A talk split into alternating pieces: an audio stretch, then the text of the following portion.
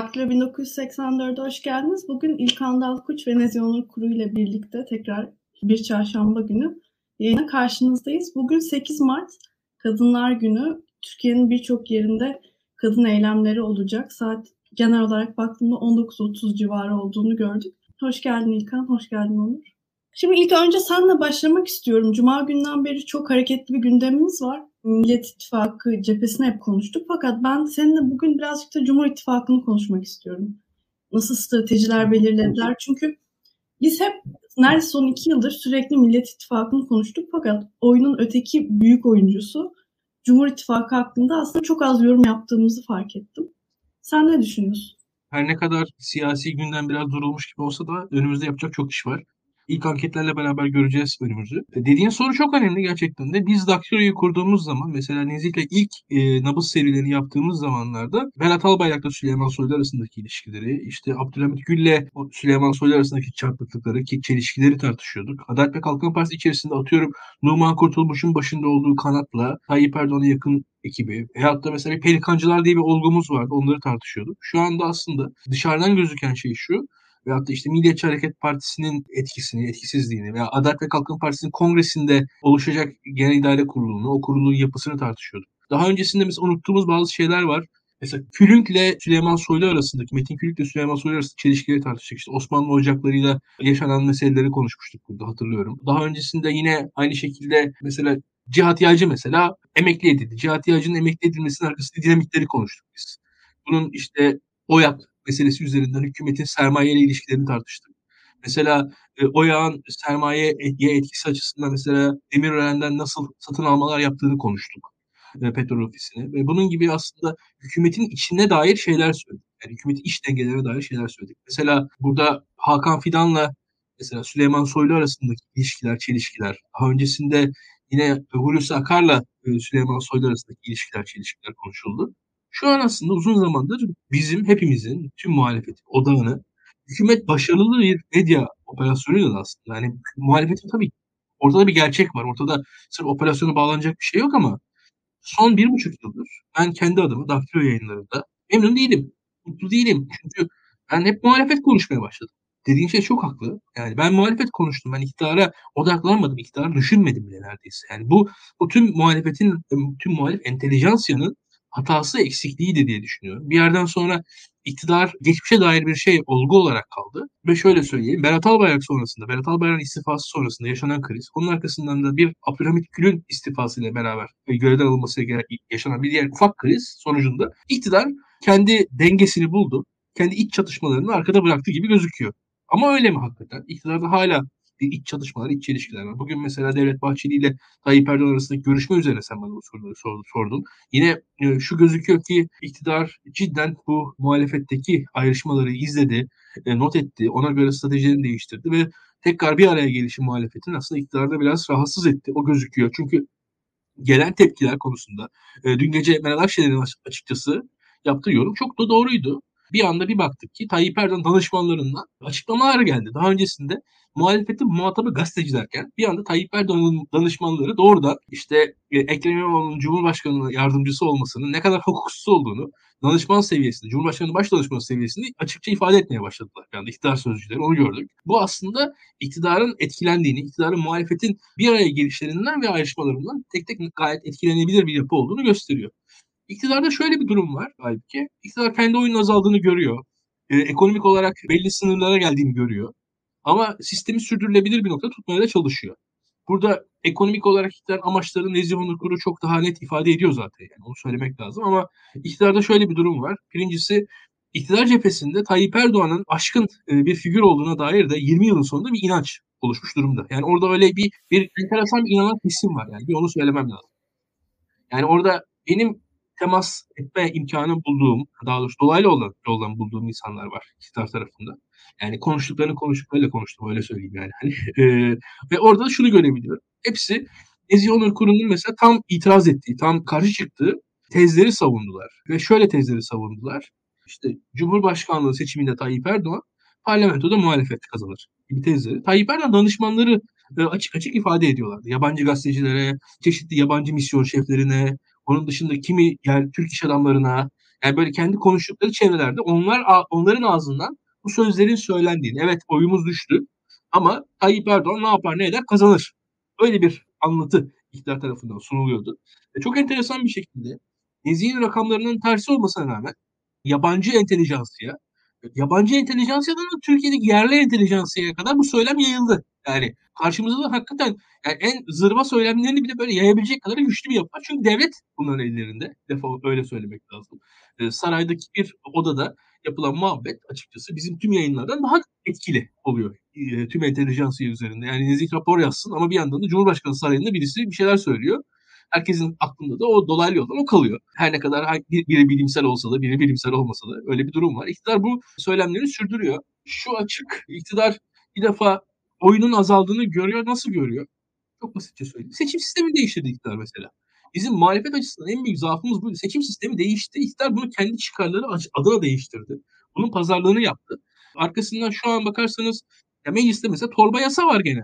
Yani gene bakarsanız orada doğalgaz arama faaliyetlerinden tutun ve organize sanayilerin düzenlemelerine kadar giren, organize sanayilerin arsa satışlarına falan içeren mesela bir yasa tasarı. Benim organize sanayide çalışan yakınlarım var. Oradan biliyorum yani organize sanayi yasasını takip ediyorlar bugün mesela o insanlar. Yani daha biraz önce onun yanında o yasayı falan sorduk, konuştuk kendi aramızda. Yani şu an iktidar bir yandan da belli e, ticari ilişkilerini, o, o, o şeyleri sürdürüyor. Oradaki o yapıları sürdürüyor ve şunu görebiliyorum. Eldeki azalan kaynakları çoğaldığı yerden azaldığı yere doğru akıtarak hala bir şekilde bir neredeyse ne diyeyim bir sirk cambazı gibi, jonglör gibi mi dersiniz, ne dersiniz sürdürmeye çalışıyor iktidar. Seçime kadarki amaçları nedir? Şu açık net. E, birincisi güçlü yönetici, idareci imajını, kuvvetli bir lider imajını vermek isteyecek. Muhalefetin parçalı yapısından nemalanmak isteyecek iktidar. Ana, ana stratejileri budur. Bunun dışında her zaman biz tabii muhalefet olarak şeyden korkuyoruz. Mayıs, Haziran, Kasım sürecinden korkuyoruz açıkçası. Bombalar patlarmış olur mu, bu olur mu diye. Çok o, o açıdan o korkum benim şu an az. Yani öyle bir hem aynı sürecin bir defa daha aynı şekilde yaşanmasının çok olası olduğunu düşünmüyorum. Türk halkı daha tecrübeli bir halk. Yani halkın reflekslerinin farklı olacağına inanıyorum böyle bir süreçte. Onun ötesinde de şöyle, şu anki yıkım ortamında sonuçların ne olacağından iktidar da belli, e, tam olarak emin olamaz diye düşünüyorum. O yüzden böyle bir çatışmanın şu an ikinci planda olduğu kanaatindeyim. Ama evet iki ayı hakikaten enteresan geçireceğiz. Yani değişik bir, yani bir anda bakarsanız bir medyaya çok sert baskılar olabilir. Adalet ve Kalkınma Partisi'nin girdiği hemen hemen her seçimde, ve seçim öncesinde daha doğrusu, medyada enteresan iş, işler oldu. Satın almalar oldu, açılmalar oldu, kapanmalar oldu. Benzer şeyleri yine burada görürüz diye düşünüyorum. Bunun haricinde özellikle e, Adalet ve Kalkınma Partisi ittifakına yeni unsurlar katabilir. Daha öncesinde Adalet ve Kalkınma Partisi'nde olan ve şu an kenara çekilmiş popüler isimler tekrar ortaya çıkabilir. İşte Mehmet Şimşek burada ilk hani tırnak içinde olan şüpheli. Onun dışında belki Adalet ve Kalkınma Partisi ilk döneminden şu an kenarda duran bazı figürler tekrar ortaya çıkabilir.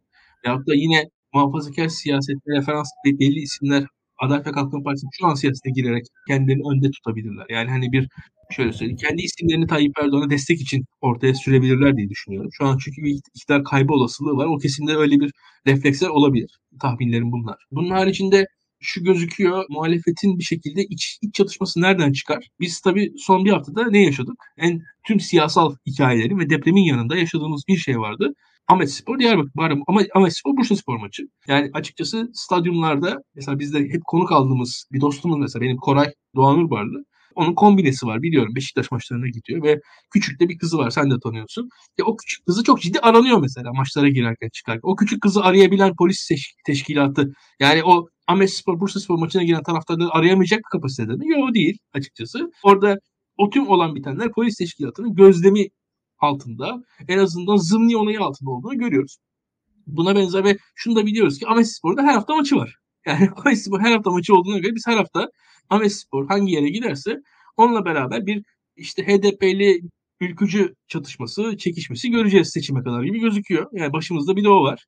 Cidden sıkıntılı yani hakikaten ürktüm yani tüm olanlardan ve oradan çatışmalar olacak diye tahmin ediyorum. Onun dışında şunu bekliyorum.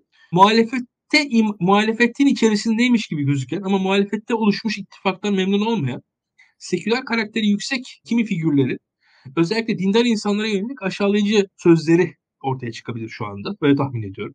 Ve bu sözler de iktidar medyası tarafından şu an paylaşılabilir. İktidarın ana stratejilerden bir tanesi bu olacaktır. Çünkü dikkat edin mesela şu an CNN Türk e, yandaş bir medya e, bizim gözümüzde. Cumhuriyet Halk Partisi bunu çok erken fark etti ve CNN Türkiye e, yorumcu yollamayı bıraktı.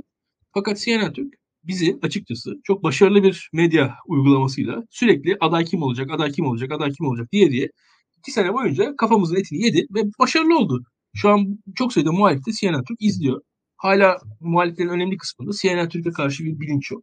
Ben ta yani Aydın Doğan elindeyken de CNN Türk'ü beğenmiyordum açıkçası. Ve o zamanlarda periskop yapıyordum ve bana soruyorlardı CNN Türk'te şu var bunun hakkında ne dersin diye. Ben ben de o zaman beni dinleyen insanlara kızmıştım. Ya ben bu yayınları siz CNN Türk izlemeyin diye yapıyorum. Bana gelip CNN Türk'teki yayınları soruyorsunuz diye kızmıştım beni izleyenlere. Gerçekten de buradan söyleyeyim yani CNN Türk izlemeyin arkadaşlar yani siz de biraz daha bilinçli bir izleyici olun en azından. E, CNN Türk'ün yani Akit TV'den daha yandaş bir kanal olduğunu bilerek izleyin. Yani Akit TV daha bağımsız bir medya organıdır CNN Türk'e göre. CNN Türk Tayyip Erdoğan iktidarının e, daha fazla odağında olan bir yapıdır. Akit TV'ye göre. Akit TV daha bağımsız, daha tarafsız bir yayın, yayıncılık sergiler. Yani bunu görmek lazım. Öyle söyleyelim. Yani bunu bilerek en azından yaklaşın. Buna benzer CNN Türk'te şuna, şunu, şunu için söylemiştim bunu. CNN Türk'te mesela muhalefeti temsil eden figürler var. Orada çok muhalifmiş gibi gözüken, sosyoekonomik olarak, kültürel olarak o muhalefeti yansıttığı zannedilen figürler var. Hiçbirisi yansıtmaz aslında muhalefeti. Onlar bulundukları konum gereği olması gereken sözleri söylerler. söylerler. Veyahut da bazı saf figürler vardır kendi egoları gereği çok mühim insanlar oldukları için muhalif sosyolojinin temsilcisi olarak orada olduklarını zannederler. Ama ne yazık ki kullanılırlar bu arkadaşlar da. Şöyle söyleyeyim bu böyle kullanılacak insanlar olabilecektir diye düşünüyorum önümüzdeki süreçte. E, o açıdan özellikle seküler kesimin dindar kesime karşı saygılı ifadelerini sürdürmesi gerekiyor.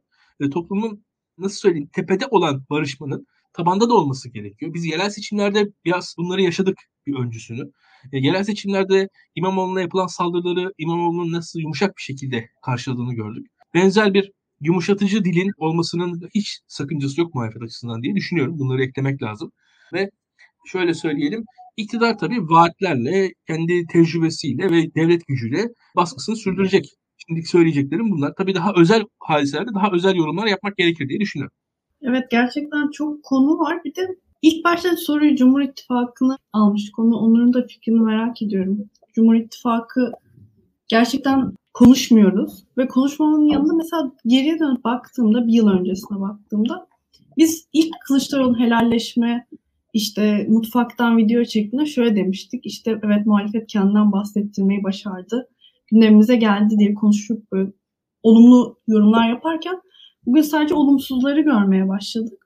Onur sana şunu sormak da istiyorum. Şimdi Kılıçdaroğlu adaylığı artık kesinleşti ve İyi Parti seçmeninde ben bir tık daha negatif ve olumsuz bir demoralize olmayı da görüyorum. Fakat o seçmeni nasıl kazanacak? Yani bu Kılıçdaroğlu'nun yapması gereken bir şey mi yoksa bir tık daha Akşener'in öne çıkması gerekir mi? Sen ne düşünüyorsun? Bundan önce aslında Cumhur İttifakı'nın ne yapabileceğini de birkaç cümleyle eklemek isterim. Özellikle Selahattin Demirtaş'ın henüz atmış olduğu tweet, yani Meral Akşener'e çağrısı var. Bu çağrıda şu yer alıyor. Yani HDP ve CHP'nin görüşebileceğini fakat taviz veremeyeceğine dair söylemi vardı Meral Akşener'in. Demirtaş bu açıklamayı eleştirmiş. Yani saygılı bir üslupta HDP'nin de en az İyi Parti kadar demokratik bir parti olduğunu ve Türkiye'nin üçüncü partisi olduğunu da vurgulayarak bir HDP seçmeni olarak görüşlerini mektupta ifade etmiş.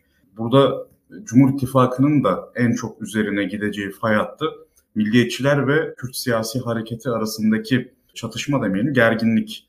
Zaman zaman seviyesi azalan, zaman zaman yükselen gerginlik. Cumhur İttifakı bunun üzerine illaki gidecektir. Burada Meral Akşener'in aklı selim davranması çok önemli. Eğer Meral Akşener burada siyasi tecrübesinden ve siyasi yeteneğinden beklediğimiz olgunluğu gösterirse ben İyi Parti seçmenlerinin de onu takip edebileceğini düşünüyorum. Şunu da atlamamak gerekiyor bu arada. Kemal Kılıçdaroğlu da bence söyleyeceğimin farkında. Milliyetçi partilere oy veren seçmenler görece daha gururlu seçmenler ya daha ideolojik bağlılıkları yüksek. Belki ülkücü olmasa da en azından milliyetçi eğilimi güçlü. Ve bu seçmenler sandığa gitmeyebilecek seçmenler. Diğer merkez partilerine kıyasla yani CHP ya da e, AK Parti'nin radikal olmayan seçmenine kıyasla sandığa gitmeme ihtimali daha yüksek olan Erdoğan karşıtlığına rağmen dolayısıyla burada hem İyi Parti'nin HDP ile olan ilişkilerde daha mutedil ve yapıcı bir rol üstlenmesi, bazen sessiz kalması İyi Parti kurmaylarının da sadece Meral Akşener'in değil. Biliyoruz ki Koray Aydın, Yavuz Ağralioğlu gibi isimler hatta yer yer şaşırtıcı biçimde daha liberal olarak bildiğimiz partilerin de sert çıkışları olabiliyor. Burada İyi Partililerin bence biraz daha sakin davranması gerekir. Aynısı HDP için de geçerli. Yani zaten seçime yaklaşık 70 gün var. Bu kalan süre zarfındaki gerginliğin muhalefete katkı sunmasını beklemek yanlış olur. Zaten Kemal Kılıçdaroğlu HDP'lilerin onayladığı bir isim. Kemal Kılıçdaroğlu ayrıca Meral Akşener'in de aktör olarak minnettar olduğu ve bunu birçok kez ifade ettiği bir isim. Kemal Kılıçdaroğlu'nun kazanmasından da mutlu olabilecek bir isim. Bu dengeyi korumak gerekir diye düşünüyorum. Çünkü Cumhur İttifakı illaki buradan yüklenecek. Nasıl ki çok siyasi aktöre HDP üzerinden yüklendiler. Yani İmamoğlu örneğinden gidelim mesela İmamoğlu'na terör davası açıldı.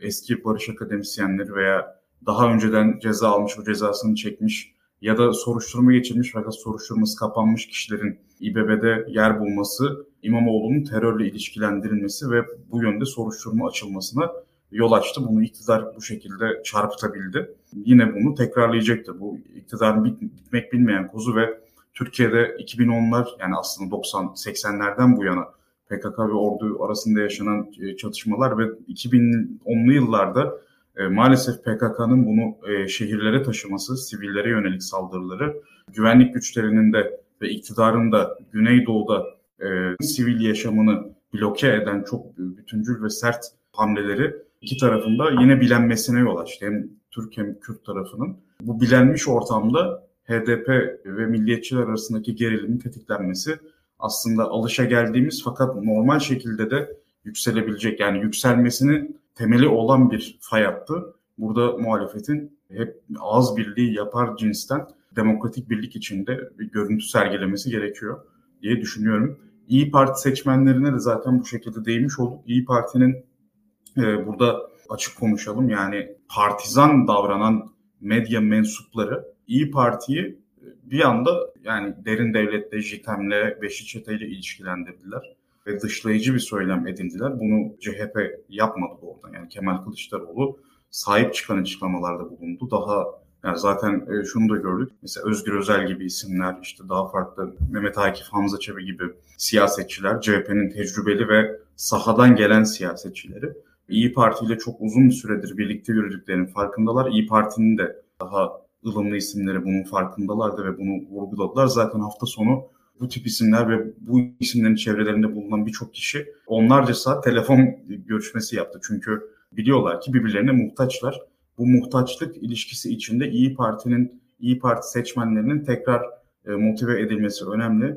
Mansur Yavaş'ın burada yine yapıcı bir rolü olabilir. Mansur Yavaş'ın görünürlük kazanması, İyi Parti'nin güçlü olduğu yerlerde e, seçmenle teması burada e, yeniden İyi Parti'nin ittifakla kuvvetli bir ilişki kurmasını ve çevrelerini ikna edecek şekilde çalışmalarını da çalışmalarını beraberine getirebilir bu şekilde sonuçlanabilir. Yani muhalefetin elinde aslında birçok koz var. Bunların doğru değerlendirilmesi çok önemli. Önemli olan burada, daha önemli olan burada o birliktelik ruhunun kimseyi incitmeden korunabilmesi ve biz diliyle yapıcı bir söylem stratejisi içinde e, bu sürece devam edilmesi bence. Teşekkür ederim Onur. İlkan, Onur gerçekten önemli yerlere değindi. İyi Parti'nin yetkilileri nasıl bir e, strateji izleyeceğine dair. Bir de ben şunu da merak ediyorum. Hem onu soracağım. İşte İyi Partililerin seçmenin nasıl tekrar moral vermesini nasıl sağlayabilir? Bir de bunun yanında şimdi büyük bir Kılıçdaroğlu tepkisi oluştu. Adaylıktan önce bir ay, iki ay işte aday olma. Hatta Genç Osman Kınık Twitter'da linçlendi işte Kılıçdaroğlu'nu desteklediğini belirttiği için. Bu atmosfer nasıl değiştirecek Kılıçdaroğlu? Ben çok zor olacağını düşünüyorum. Sen nasıl görüyorsun? Zor olacak. Zor olacak yani ve şurada Kılıçdaroğlu'nun şöyle bir şansı var. Bir, yani Erdoğan'ın ana karşıtı noktasında Kılıçdaroğlu kendisini artık net bir şekilde konumlamış oldu tekrardan. Ve hatta bence Kılıçdaroğlu yapması gereken şeyler birincisi kendisinin yapmasını inandırıcı olacağı şeyler. Bunlar nedir? Türkiye'deki yolsuzluk meselesine Kılıçdaroğlu tekrar dikkat çekecek. Arkasına tüm muhalif kamuoyunu çok rahat Kılıçdaroğlu alabilir. Bunun dışında bir noktada projelerini ortaya koyacak. İktidardan kendisini ayrıştıracak şekilde, iktidara da yaptırılacak şekilde bunları o ortaya koyduğu zaman yine kendisini öne çıkartabilir. Benzer şekilde Kılıçdaroğlu eski bir sosyal güvenlik kurum başkanı olarak da Türkiye'deki sosyal güvenlik sistemine dair belli vaatler sunacak. Bunların da etkili olacağını düşünüyorum Kemal Bey'in. Yani sosyal güvenlik sistemine dair Türkiye'de ne eksikler varsa ve ne vaat edilebilirse bunu Kılıçdaroğlu vaat ederse daha etkili olur. Çünkü öyle ya da böyle Kılıçdaroğlu uzman olduğu konu bu. Türkiye'de emeklilik vesaire bu tarz meselelerde hala vardır sorunlu. Herkes EYT zaten aslında çıkmasaydı Kılıçdaroğlu temel şey argümanı olacaktı. Hükümet özellikle bunu onun elinden almak istediği düşünüyorum. Çünkü biraz da şöyle bir şey vardır. Hani yani mesela şu an İmamoğlu Cumhurbaşkanı adayı olsaydı işte yani belediyeciliğin daha irisi vaatler onun en azından ağzına daha fazla yakışırdı. Öyle söyleyeyim size. Yani hakikaten öyle. Belli insanlara belli vaatler yakışıyor. Yani atıyorum Ahmet Necdet Sezer Cumhurbaşkanı adayı olsaydı hukuk bazı vaatler ona daha çok yakışırdı. Yani hani kendi mesleğinden olan vaatler daha fazla yakışır gibi geliyor bana. Burada Kılıçdaroğlu'nun yapması gereken şey iktidarla. Bir noktada aslında hep diyoruz ya kutuplaşma meselesi. Biraz kutuplaşmaya ihtiyacı var Kılıçdaroğlu'nun. Çünkü se- seçmenin mobilize edilmesi gerekiyor. Muhalif tüm seçmenlerin mobilize edilmesi gerekiyor iktidara karşı. Kılıçdaroğlu bir defa iktidarın yapacağı başarısızlıklara odaklanacak. Bu başarısızlıkları anında hedef alacak. Buradan da seçmenini mobilize edecek. Yani bunun için bence deprem bölgesine gitmesi gerekiyor. Deprem bölgesindeki eksiklikleri ön plana çıkartması gerekiyor. Ve o zaman artık yani şöyle bir durum var. Siz muhalif bir seçmensiniz. Kılıçdaroğlu'ndan da çok hoşlanmıyorsunuz. Ama muhalif olsanız da Kılıçdaroğlu'ndan hoşlanmıyor olsanız, muhalif olan ve Kılıçdaroğlu'ndan hoşlanmayan biri olsa, olduğunuz zaman Kılıçdaroğlu'ndan olan memnuniyetsizliğiniz sizin deprem bölgesi olan duyarlılığınızın arkasında kalır. Kılıçdaroğlu da bunu kullanır diye düşünüyor. Kullanmalıdır hatta.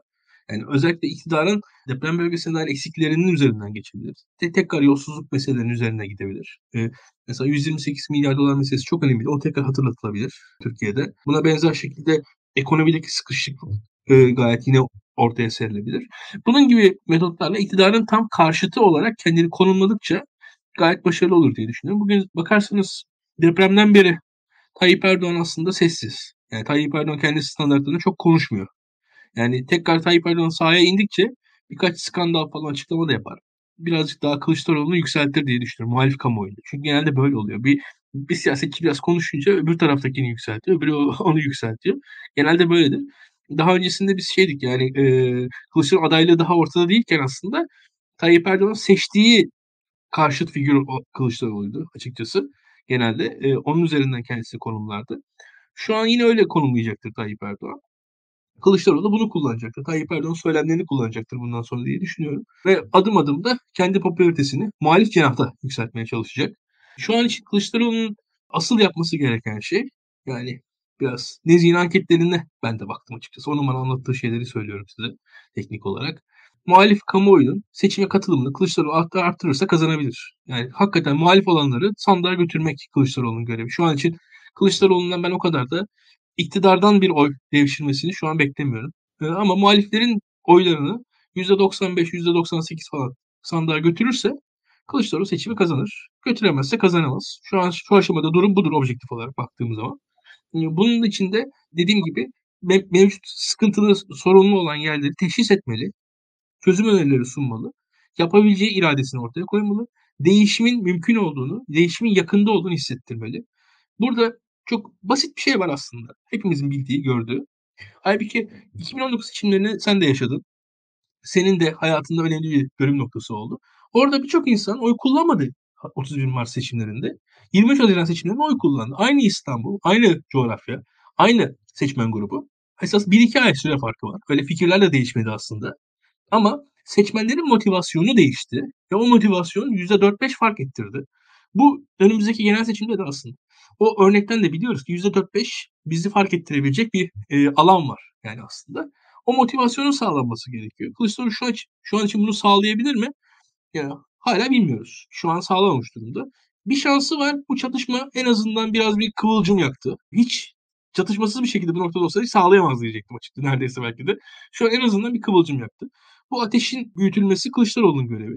Şu an başlayan ateşin büyütülmesi Kılıçdaroğlu'nun görevi. Ve bu ateş büyütülebilirse muhalifler daha fazla yoğunlukla sandığa giderler diye düşünüyorum. Bugün etrafımızda bir sosyal medyada görüyoruz. İşte birçokları sandığa gitmem, giderim. Gitsem de bir şey değişmez. İşte şu aynı, bu aynı falan. Yok hiç kimse aynı falan değil. Değişecek çok şey var Türkiye'de. Türkiye'ye dair aslında tabii de bir de şunun eklenmesi lazım. nihilist bir muhalif figür yani anlatı da var. Yani Türkiye'ye dair hiçbir şey değişmez. Bir şey olmaz bizden. Türkiye zaten böyle falan diye. Yani aslında çok şey değişir Türkiye'de. Yani bir iktidar değişimiyle çok şey değişir. Hatta şöyle söyleyeyim. İktidar değişimin olması ihtimali bile Türkiye'de çok şey değiştirir. Biz işte en basitinden CDS primlerini biliyoruz. Borsadaki değişiklikleri biliyoruz. Şu an yabancı yatırımcılara Türkiye bakışı değişti hatta. Yani mesela Ali Babacan'ın parlamentoda olma ihtimali, pardon, Ali Babacan'ın kabinede olma ihtimalinin Türkiye'ye yatırım yapmaya, iklimine dair etkisi falan var yani şu an. Uluslararası şey, ekonomi çevrelerinde bunlar falan konuşuluyor neredeyse. O yüzden bir iktidarın değişebildiği bir ülke olan Türkiye zaten kendi başına sınıf atlar. Yani Türkiye'de şöyle söyleyelim. E, kavgasız, dövüşsüz iktidarın değiştiğini gören bir dünya Türkiye'de açıkçası. Türkiye'yi başka bir yere koyar zaten. Yani şu an dünyada bizim ilk yayınlarda Nezih tek tek anlatıyordu demokrasi endeksi değil mi? Yani Türkiye'nin demokrasi endeksindeki yeri değişir bir defa. Yani Türkiye'nin yatırım yapabilirliği değişir. Türkiye'nin hani bir muhalefetin iktidara gelişi yani şöyle söyleyelim. Bakın bu, bu Pelikan tayfanın İngilizce yaptığı şeyler var. Propaganda metinleri var. Türkiye ne kadar demokratikti diye belediye başkanlığı seçimlerine örnek verdiler bunlar. Öyle söyleyeyim. Yani İmamoğlu'nun zaferi Tayyip Erdoğan başarısı diye Türkiye Türkiye iktidarı sundu. Yani aman tekrar edilmiş seçimi Türkiye'de süper demokrasi var diye sundular ya dünyaya. Böyle bir şeyden gelir. Biz normal hakikaten normal seçim muhalefet kazanırsak yani Türkiye dünyaya hakikaten bir demokrasi adası gibi dünyanın dünyanın sağ kaydı, dünyanın sağ popülizme kaydı, dünyanın dünyada demokrasinin gerilediği, dünyada liberal değerlerin gerilediği bir ortam. Türkiye'de demokratik bir iktidar değişimi Türkiye'nin yıldızını parlatır. Türkiye dünyadaki tüm demokrat güçleri, tüm demokrat fikirli insanların baktığı, ilham aldığı bir yer haline gelir aslında. Yani dünyadan bir şeyler uman değil, dünyanın ondan bir şey umduğu bir yer bile haline geliriz biz. O açıdan bütün bunların halka anlatılması, umut verilmesi lazım. Yarına dair iyi şeyler söylenmesi lazım. Çünkü şöyle bir şey var. Açık konuşalım. Herhangi bir iktidar zaferinde yani üzgünüm söylemek zorundayım. Yani Türkiye'den ayrılacak milyonlar görüyorum açıkçası. Yani şu an yine sanayiden bahsettik mesela. Bir örnek vereyim. Yani şu an mesela İzmir sanayisinde iş başvurularında gelen diplomalara bakıyorsunuz. Çok kötü diplomalar. İyi üniversitelerin mezunları artık nispeten yani İstanbul'daki en merkezi yerlerdeki işler dışındaki işlere başvurmuyorlar bile. Sürekli akılları yurt dışında artık. Yani herhangi bir iyi üniversiteden mezun bir mühendis başvurmaya tenezzül dahi etmiyor çünkü Türkiye'den bir umudu yok. Yani şunu düşünüyor. Ben işte İzmir'in sanayisinde bir yerde fabrikada çalışmaya başlarsam aldığım maaşla ne ev alabilirim ne bir şey hani bir hayat kuramam diye düşünüyor. Şöyle o umutsuzluk da var. Bütün bu umutsuzlukları yenebilecek aslında imkanlar Türkiye'nin elinde var diye düşünüyorum. Bütün bunlar bu kampanyada ortaya konulabilir, sunulabilir. Teşekkür ederim. İlkan gerçekten önemli yerlere umut vaat etme konusunda önemli yerlerin altını çizdim. Bir de onu hem Kılıçdaroğlu ne, yap, ne yapması gerektiğini soracağım. Bir de şu da benim dikkatimi çekiyor son zamanlarda. İnanılmaz bir Muharrem İnce paylaşım var. Yani bu organik bir paylaşım mı yoksa böyle bir e, destekle mi bu kadar çok Muharrem İnce'yi gördük onu kestiremiyorum. Onur sen hiç böyle Muharrem İnce'nin yükseldiğini ya da böyle bir taban olduğunu düşünüyor musun? Muharrem İnce aslında Ümit Özdağ'ın yükselebileceği zeminde ve daha meşhur bir aktör olarak kendini gösteriyor. Yani Muharrem İnce Türkiye'de en çok tanınan siyasiler arasında hala ilk dörttedir belki de.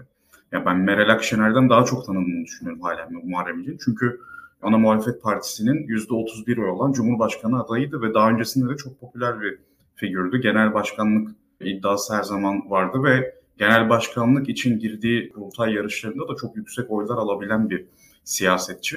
Yani Kılıçdaroğlu'nu yani Alevi çoğunluğuna rağmen bir şekilde e, tehdit edebilecek düzeyde oy alabilmiş güçlü bir siyasiden bahsediyoruz. Fakat Cumhurbaşkanlığı seçimlerinden sonra doğru bir strateji izlemedi seçim gecesinden başlayarak.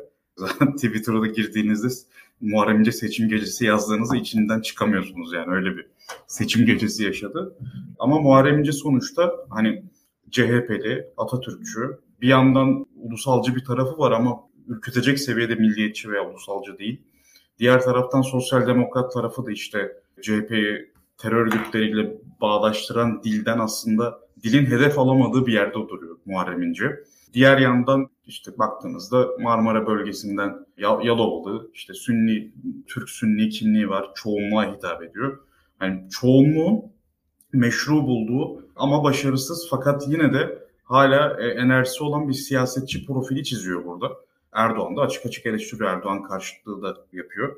Hani ve Ümit Özdağ'a göre muhalefete muhalefet yapma konusunda da o kadar istekli değil aslında. Yani Ümit Özdağ epey İmamoğlu'na, Kılıçdaroğlu'na, Akşener'e çok sert saldırıyor. Yani Cumhur İttifakı diliyle saldıran bir siyasi. O yüzden Muharrem İnce biraz daha güvenli bir alternatif kanal teşkil ediyor burada ve depremde de sahaya indi. Hani depremdeki performansı bence takdir edilesi Muharrem İnce'nin. Maraş'ta birçok gidilmeyen yere gitti, devletin ulaşamadığı yerlere gitti. Bunları halka sundu ve insanların yani iktidarın acizliği konusunda daha çok bilgi sahibi olmasını da sağladı. Bu yüzden Muharrem İnce'nin halen bir alternatif olarak görünür olması doğal ve Cumhurbaşkanlığı seçiminde de kampanya nasıl yapılır, kampanyada insanlar nasıl harekete geçirilir bunun tecrübesini yaşamış ve bu konuda da başarılı olmuş bir e, siyasi. Yani baktığınızda CHP'nin oyunun 8 puan neredeyse 8 puan üzerinde alan bir siyasetçiden söz ediyoruz. Ben Muharrem İnce'nin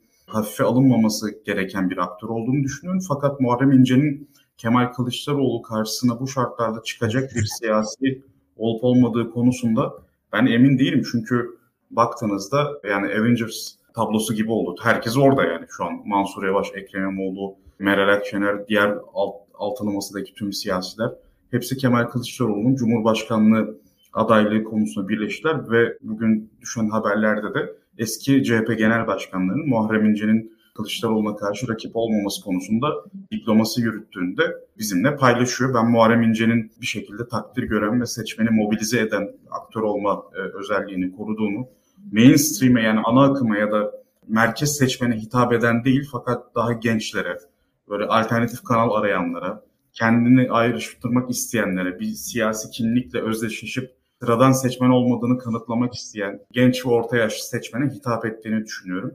Ve Kılıçdaroğlu adaylığına tepkili olan bazı milliyetçilerin de desteğini kazanabileceğini düşünüyorum. Ve bunları Kılıçdaroğlu kanalına tekrar mobilize ede- edebilecek bir aktör olduğunu ve e, Kemal Kılıçdaroğlu'nun bunun farkında olduğunu belirtmek isterim. Ayrıca şu şahsi tecrübemi de aktarayım. Ben Gerçek Gündem yazarları toplantısında Kemal Kılıçdaroğlu ile toplanmıştık bir keresinde.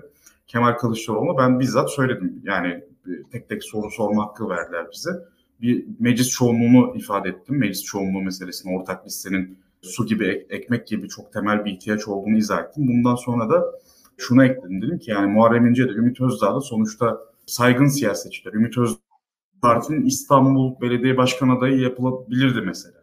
Eğer ki CHP ve İyi Parti ortak aday çıkarmasaydı 2019 yerel seçimleri bu konuşuluyordu. Muharrem İnce zaten e, Cumhurbaşkanı adayı yapıldı. Dedim ki bu siyasilerle kesinlikle iletişim kurmalısınız. Siz zaten takım oyunu kurma, iletişim kurma, diplomasi yürütme konularda uzman bir siyasetçi Kemal Kılıçdaroğlu. Kemal Kılıçdaroğlu da şu cevabı verdi açık açık yani hiç e, diplomatik bir şekilde değil. Gerekirse arkadaşlarımız, onlar bizim arkadaşlarımız ve onlarla görüşeceğiz şeklinde bir cevap verdi Kemal Kılıçdaroğlu. Ben hala bu kanaatte olduğunu düşünüyorum. E, Cumhurbaşkanlığı adaylığından sonra da Muharrem İnce'nin e, bir şekilde muhalif saflarda Kemal Kılıçdaroğlu'nun adaylığı için mücadele edebileceğini öngörüyorum. Ya bir de Muharrem İnce ile alakalı şey de benim dikkatimi çekiyor. Şu an İnce öven insanların profillerine baktığımda hiç İnce'ye oy vermemiş insanlar bunlar. Yani bu popülerlik de nereden geliyor onu da çok merak ediyorum. Acaba sivri dilli olduğu için mi? Net olduğu için mi? Senin bir fikrin var mı? Ben tam çözemedim bu konuyu. Yani Muharrem İnce bir kere enerjik, dinamik, polemik yürütmesini bilen kürsü siyasetçisi. Hem kürsü, yani bu zor bir şeydir bu arada. Kürsü ve meydan siyasetçiliğini aynı anda yapabilmek kolay değildir. Performansı yüksek. Hem milliyetçi söylemleri hem sosyal demokrat söylemleri kendi özgün e, dili içinde sahici olarak sunabilen bir lider. Hani derler ya lider kumaşı var.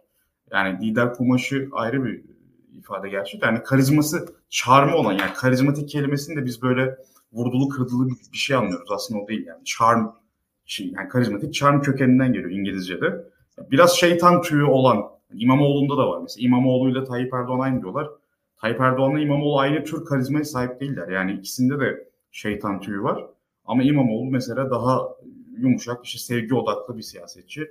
Tayyip Erdoğan daha maskülen baba figürü, e, şu an dede figürüne geçti artık gerçi de. Daha otoriter lider profili çiziyor. Muharrem İnce de yani yine o maskülen yönü belirgin aslında Tayyip Erdoğan'a biraz daha benzeyen ama onun daha e, esprilisi, daha seçmene yakın olanı, gençlerle temas kurabileni aslında. Fakat hani sonuçta merkez siyasetin dışında kaldığı için şu an %50 artı 1 gerektiren bir sistemde yalnızca birkaç puanlık seçmen kitlesine hitap edebiliyor ama e, hala da ben e, geleceği olabileceğini düşünüyorum Muharrem İnce'nin. Yani milletvekili olarak olur, başka türlü olur. Türkiye'de siyasi dengeler değişebilir ya her an.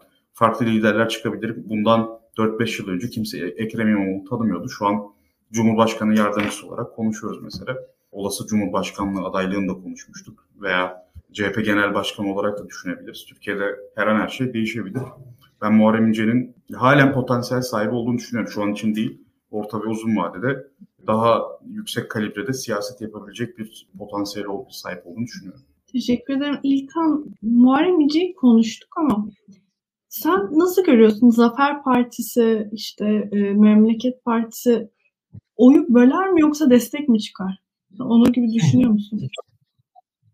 Şimdi bir defa şöyle söyleyeyim. Ben Muharrem İnce ile Ümit Özdağ'ı aynı kefeye koymanın çok ciddi haksızlık olduğunu ilk or, bu tartışılmaya başladığı andan beri söylüyorum. Yani bir defa ben onların ittifaklarının da zaten saçma sapan bir şey olduğunu düşünüyorum. Yani Ümit Özdağ ben makul mantıklı siyasetin ötesinde gördüğüm bir figür benim. Yani Muharrem İnce asla Ümit Özdağ yani aynı kalibrede, aynı meşruiyette gördüğüm figürler değil benim.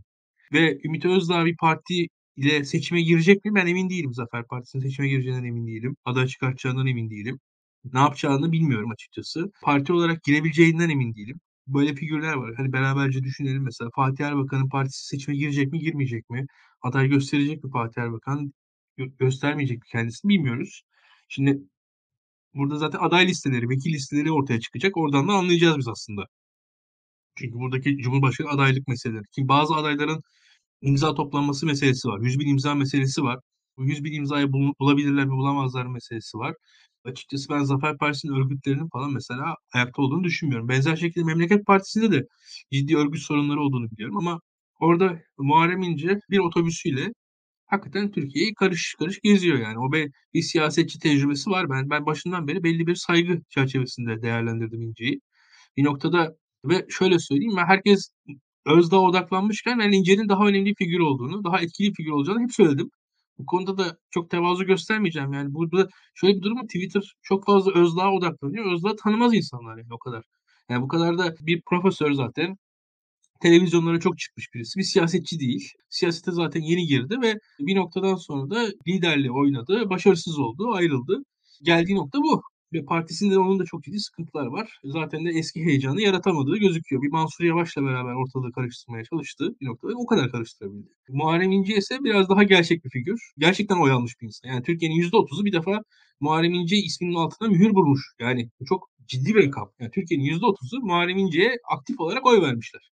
Yani e, diğer muhalifler de az çok bir sempatiyle yaklaştığına göre Türkiye'nin %50'sinin bir süre boyunca sempatisini üzerine top, toplamış bir insan Muharrem İnce öyle söyleyelim. Hatta o seçimde bakalım oy, oylara baktığımız zaman da şunu görürüz. Tayyip Erdoğan MHP artı AKP'nin oylarından daha azını aldı aslında o seçimde mesela. Ya belki de oradan bile oy almıştır Muharrem İnce. Onu düşünüyorsunuz. Yani böyle bir figür şu anda muhalefette yok. Çünkü mesela şöyle söyleyeyim biraz hani Tayyip Erdoğan'a göre genç. Daha mesela kürsüde koşturuyor. Mesela Nezih şöyle söylüyor ya kürsü siyasetçisi falan diye. Mesela Vladimir Putin 100 bin kişilik bir mitingde tamamen başarısız olur. Konuşamaz. Vladimir Putin mesela herkes çok sever ama mesela 15-20 kişiye konuşabilir. Böyle 100 bin kişiye konuşacak bir kapasitesi yok mesela Putin'in. Herkes çok över ama asla Putin'in böyle Muharrem İnce'nin İzmir mitingi gibi performansı olamaz. Öyle söyleyeyim. mesela Muharrem İnce kürsüye çıkıyor, koşturuyor falan. Bir e, hakikaten performans sanatçısı gibi o açıdan. Yani böyle bir tarafı var adamın. Ama tabii burada şu an gerçekleri konuşmamız lazım.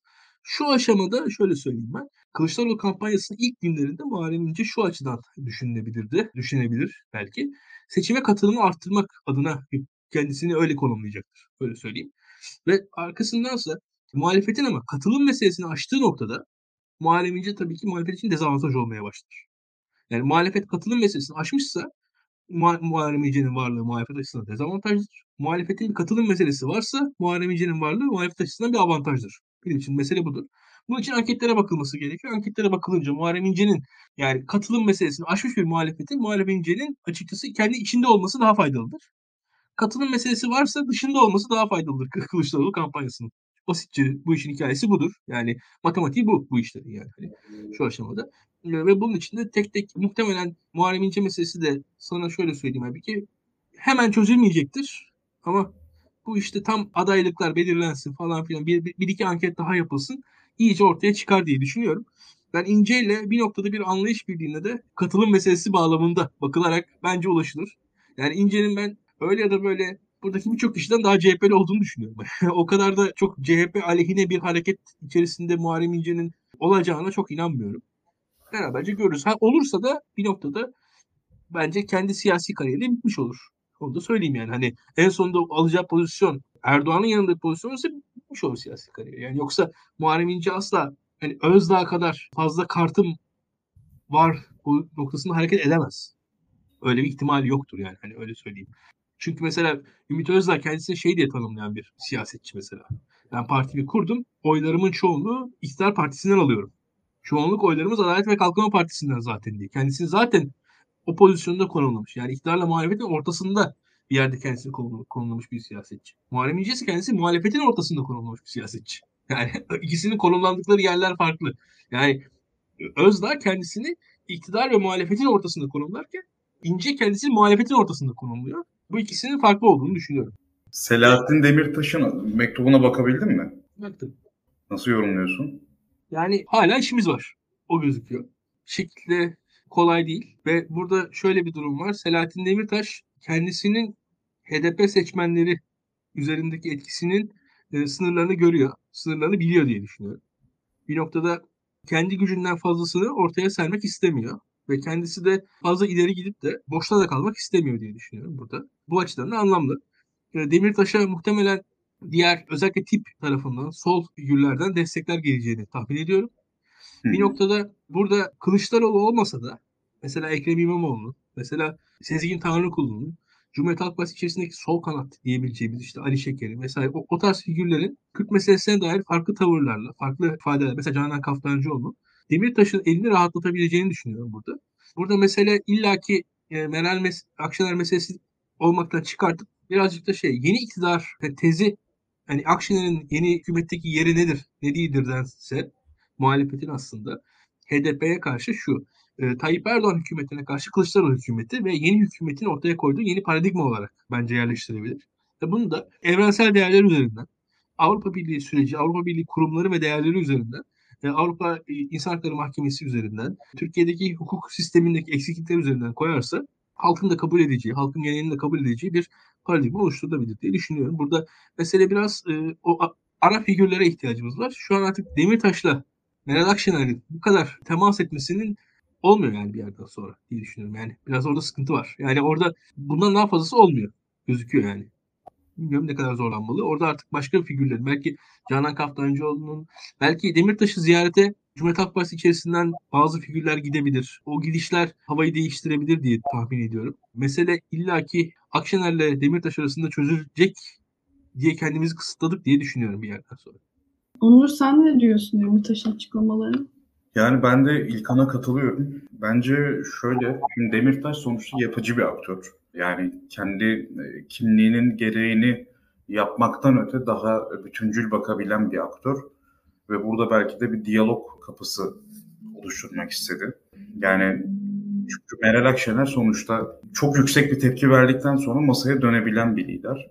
Bence söylemlerini de görece yumuşatabilir bu konuda. Fakat yine de riskli çünkü yani İyi Parti için şu an muhtemelen karışık. Sonuçta Meral Akşener'in çıkışını eleştirilen e, Meral Akşener'in çıkışından ötürü CHP ve İyi Parti ilişkisinin zarar göreceğini düşünen daha ılımlı siyasetçilerle birlikte de Kemal Kılıçdaroğlu adaylığından rahatsız olan milliyetçiler de yani daha ülkücü milliyet çizgide yer alanlar da şu an moral moralleri çok yerinde değil tahminen ve hala tepkililer.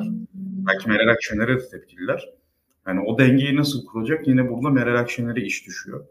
Belki bir adım daha geriye çekilirse yani ve daha demokratik ölçüler çerçevesinde bir cevap verirse yani e, Türkiye için hayırlı olur ama kolay değil. Yani ben İlkan'ın yorumunu o yüzden merak ettim.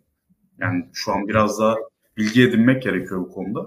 Ama bu dönemeci de aşarsa muhalefet bence muhalefetin önü çok açılır. Yani HDP seçmeninin ve İyi Parti seçmeninin çok yüksek oranda konsolide olmuş hali eğer sandığa götürülebilirse hani iki büyük e, güruh olarak ben Kemal Kılıçdaroğlu'nun öyle kafa kafaya değil daha büyük farkla dahi kazanabileceğini düşünüyorum. Yani o zaman çünkü rüzgar oluşur. Rüzgar oluşunca Türkiye'de çok kafa kafaya bitmiyor. Bir taraf e, net şekilde kazanıyor. İstanbul seçimleri bizim için laboratuvar. Seçimde bir rüzgar yoktu. Muhalefet çok iyi organize olarak oylarını koruyarak e, kazanmayı başarmıştı ama ikinci seçim rüzgar muhalefetin arkasına bir geçince zaten muhalefetin elinde ahlaki üstünlük var. Yani çünkü iktidar gerçekten çok otoriter. İlkan'ın dediği gibi hani son dönemlerin moda tabiri var ya bu gaslighting diyorlar. Yani kendilerinin yol açtığı otoriterlik, otoriter bir sonuç sanki demokratikmişçesini sunabilen absürt bir propaganda makinesine sahip. Yani depremde de öyle oldu bu arada. Yani depremde mesela ya çok acı bir şey. Ben aklıma geldikçe gerçekten sinir krizi geçirecek düzeyde öfkeleniyorum. İnsanlar göz göre göre hayatını kaybettiler ve yani belki de ölü sayısı yüz binlerin üzerinde. Hala ölüm ölüm kokan, ölü kokan mahalleler var. Antakya'ya gittiğinizde, Gaziantep'in ilçelerine, Adıyaman'ın bazı bölgelerine gittiğinizde ölüm kokan yerler var hala. İnsanlar gaz maskesiyle dolaşıyor. Yani hem asbest kokusu hem de ceset kokusundan ötürü. İşte tuvalet sorunları var. İlkan çok bahsetti bunlardan. Çöp sorunu varmış mesela. İBB müdahale etti Hatay'a. Hatay'da çok büyük bir çöp sorunu varmış. Yani birçok sorun var. Ya aslında yeni bir yaşam, yani bir eski yaşamları yok oldu. Onun enkazı kaldırılamadı. Sadece binalardan bahsetmiyorum. Ve yeni yaşamında kurulmakta çok zorlandığı çok geniş bir alan var. Sanki burada da 7 gün içinde iktidar başarıyla çıkmış ve büyük bir zafer elde etmişçesine işte Türkiye Tek Yürek programı yapıldı. Sonrasında yeni şehirlerin kurulması sanki basit bir TOKİ projesiymiş gibi anlatılabiliyor ve bu işte gaslighting işini iyi yapabiliyor maalesef iktidar. Çok acı bir şey. Yani bunu sindirebilmek çok zor. Hani diyoruz ya depremden sonra bayrak etrafına toplanma etkisi oldu. Cumhur İttifakı oylarını korudu ve öyle bir yere geldi ki şimdi ben bunu oluşan pozitif havayı bozmak için çok çok ifade etmiyorum birkaç gün içinde. Birkaç gün geçtikten sonra ifade edeceğim. Yazı yazacağım bunun hakkında. Millet İttifakı ortak liste yapsa bile şu anki oy oranlarıyla Cumhur İttifakı 305 sandalye kazanıyor şu an. Şu anki oy oranıyla. Yani meclisi kaybediyoruz şu an. Ortak liste yapsak bile. Yani öyle bir yerdeyiz. Hani Cumhur İttifakı'nın elindeki devlet ve propaganda gücü tüm yönetişim kusur kusur demeyeyim yönetişimsizliği, beceriksizliği yani göz göre göre en az 50 bin kişinin 50 bin kişinin ihmallerden ötürü hayatını kaybetmesini Türkiye'deki büyük otoriterleşme yani Türkiye'de şu an terör soruşturması olan 2 milyon kişi 2 milyon kişiye yakın insan var. Bu çok absürt bir şey yani. İşte ha- hakaret davalarını biliyorsunuz zaten işte kadına şiddet konusunda Türkiye'nin ne kadar sorunlu olduğunu biliyoruz. Gazetecilerin yani hapiste gazeteci sayısında işte bir buçuk milyar nüfusu Çin'i yakalıyor Türkiye filan. E, Suudi Arabistan'da bile bu kadar yok. Tüm bunlar yaşanmıyormuş gibi sanki normal bir hayat varmış gibi seçmenine öğretti bunu. Tabii bunda pandemi sonrasında insanların survival e, mekanizmasının yükselmesi ve taleplerin düşmesi, e, olanla yetinmesi, kaderciliğin tavan yapması da tabii iktidarın işini kolaylaştırıyor. Yani burada muhalefetin maalesef işi zor ama belli bir dönemeci açtıktan sonra bahsettiğim bu gaslight mekanizması bu kez gerçekliğiyle ortaya çıkıyor. İktidarın aslında hiç dürüst olmadığı, çok kötü yönettiği, çok neredeyse zalimane bir otoriter düzen kurduğu aşikar hale geliyor. Tıpkı 23 Haziran'da olduğu gibi. Bu rüzgarı muhalefet algısını alırsa ahlaki üstünlükle birlikte çok büyük farkla da kazanabilir diye düşünüyorum. Ama şimdilik o kafa kafaya durumdan çıkabilmek ve üstün konuma gelebilmek önemli. Yani burada İyi Parti ve HDP'ye çok çok büyük rol düşüyor. Yine İmamoğlu ve Mansur Yavaş halkın sevdiği, teveccüh ettiği popüler figürler olarak e, burada devreye girebilirler. Bence bu arabulucu rolünü çok iyi kotardılar. Bunu sadece CHP, İyi Parti arasında değil, İyi Parti, HDP arasında veya diğer partiler arasında da görebilirler diye düşünüyorum. Muharrem İnce için de bu geçerli. Yani böyle bir mekanizma kurulmuş oldu günün sonunda. İmamoğlu ve Yavaş'ta sadece yerel aktörler olmadığını, milleti temsil eden ulusal popüler figürler olduğunu ortaya koydular ve bence bu rolü sürdürmeye devam edeceklerdir. Hem kampanya düzeyinde hem de elitler arası, aktörler arası ilişkiler düzeyinde. Çok teşekkür ederim Onur. Teşekkür ederim İlkan. Bir sonraki yayında görüşmek üzere.